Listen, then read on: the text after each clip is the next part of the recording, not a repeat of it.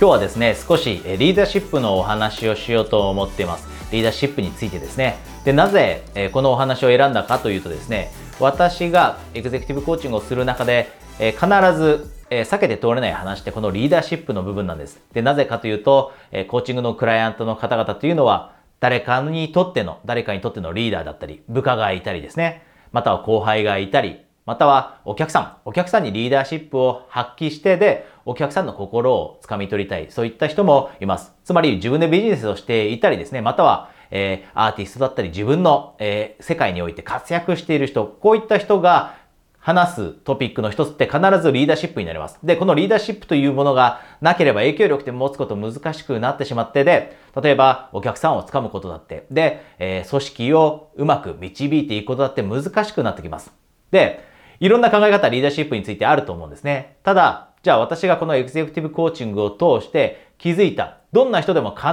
ず一つ、これはもう間違いなくリーダーシップにとって必要だよねというふうに言われるものがあります。で、それをお話しますが、それはですね、何かというと、人間力です。これって否定できる人いないと思うんですね。リーダーである人という、そういった立場にある人は人間力を持つべき。で、人間力のある人の意見って人って聞きたいと思ったりします。一方で人間力がない、この人って人として全然ダメなんだという人って、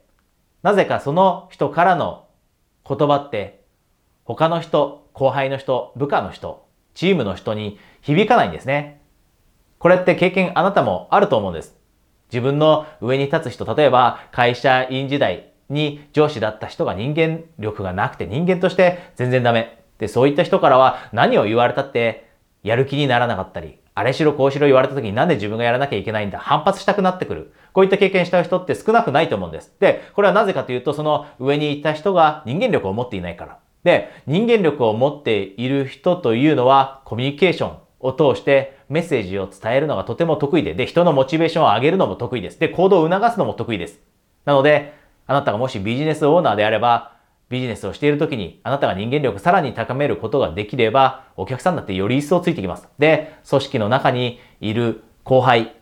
チームの一員の人たちもあなたにより一層ついてきてもらえるのもこの人間力を持つからなんですね。じゃあ、この人間力って簡単な話ではないと思います。人間力を短期間で上げるってできるんでしょうかと。で、コーチングセッションの中でも私もこの人間力に関してクライアントさんと一緒に働きかけていきます。クライアントさんの人間力を上げるために。で、もちろん私も日々人間力を上げるための自分なりのプラクティスというのをやってるんですね。で、ここでものすごい効果的なものを一つだけお伝えします。ものすごい効果的です。で、このビデオで私が言いたいことはあなたが人間力がないと言ってることではありません。もうあなたは今活躍しています。なので素晴らしい人間力をお持ちです。ただ、すべてにおいて次のレベルってありますよね。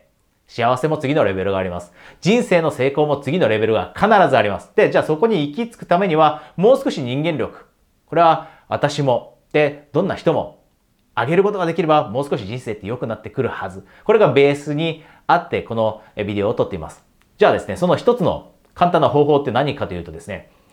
50%モアの力を使うんですね。50%モア。モアってもう少しって意味です。50%モアの力を使うんです。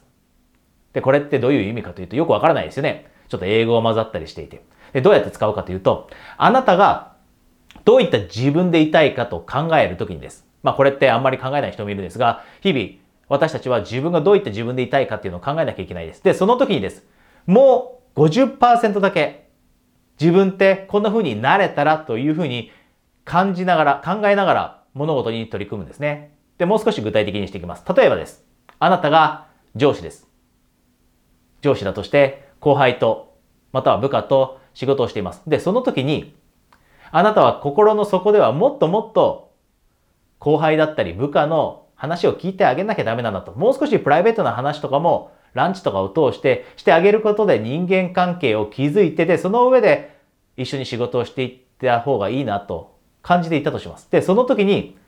本当にあなたがその聞いてあげるということを実践できるかというと、なかなか忙しい生活の中だったり、ストレス、プレッシャーがある中であなたも結果を出さなければいけないのでできなかったりします。で、そんな時に言いかせるんです。今日という一日の中で自分はもうちょっと50%いつも以上にしっかりと部下の気持ちを理解するためにも、彼らの考えていることを理解するためにも、聞き役に回ろうと。50%いつもよりもと。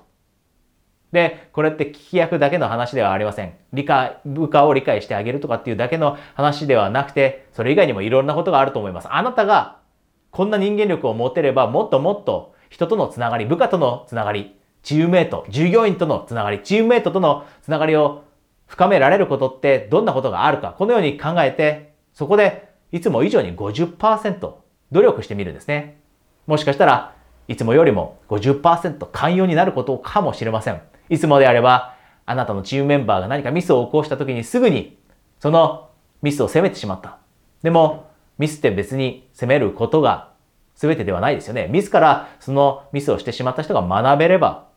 いいはずです。致命的なミスでなければ、ミスって誰でもしうります。で、そういった寛容さを50%いつもよりも持てるように自分に言い聞かせる。で、このように自分にさらにいつも以上に50%自分がなりたい自分に近づけるように優しい、いつもよりも50%優しい自分になれるように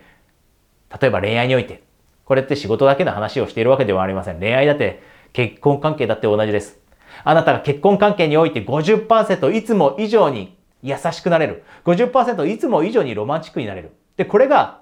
毎日ではなくても、例えば週に1回、2回、このプラクティスが実践できるようになってくると人生って変わってきます。あなたの奥さん、あなたの旦那さん、彼、彼女だって、あなたがいつも以上に50%努力している姿に気づきます。あ、いつも以上に自分の話聞いてくれるな、だったり、いつも以上に自分のことを気にかけてくれているな、いつも以上にこの人自分の話を聞いてくれるなと。このように気づいてくれて、で、じゃあ、その利益を享受した相手側の人たちってどうなるか。幸せになります。いつも以上にあなたに心遣いをしてもらえたこと、いつも以上にあなたに愛を与えてもらえたこと、いつも以上にあなたにロマンチックな行動をとってもらえたこと、これで恋愛関係も結婚関係だって変わっていきます。このチャンネルってそもそも仕事だけの話をしているわけではありません。私は人生の成功についてお話をしています。というのも、エグゼクティブコーチングを受ける人って、もうすでに経済面では成功していたりして、ただ、それでも人生の成功、つまり幸せというのを感じられなかったりするからです。で、あなたも仕事での成功、さらなる成功を目指すだけではなくて、人生の成功を目指しましょう。で、人生の成功というのは、人生の大切なエリアのバランスが取れて、で、その結果、人生から本当に満足感を感じることなんですね。なので、今日お話ししたこの50%モアの力というのは仕事だけではなくてプライベートの中にも取り入れてでその結果ですね人間力を高めてさらにです高めて人生のいろんな部分を楽しんでいきましょうこれがですね今日お伝えしたかったお話になりますでですねここで一つだけいつものようにお知らせがありますが私はまあさっきから言ってるようにエクセクティブコーチングというのをしていますであなたがこういったコーチングにご関心があってですね、試してみたいと。で、最近そういった、えー、ご連絡を LINE からよくいただくんですね。とにかく試してみたい。で、試すことって素晴らしいことです。すべては試すことから始まります。で、あなたも今の人生をさらにいい人生にしたいと思っていて、こういったコーチングにご関心があればですね、えー、このビデオの下にですね、えー、この、えコーチング、えこのっていうか、コーチングプレゼントセッションのお知らせがあります。え私が時間のある時にですね、コーチングセッション、約30分のオンラインのコーチングセッションをプレゼントしています。で、それに例えば申し込みたいと思っていたらですね、この、え情報を確認して、そちらにお申し込みください。えそれではですね、えプライベートセッションまたは、え次のビデオでお会いできるのを楽しみにしています。エクセプトコーチ、お疲れでした。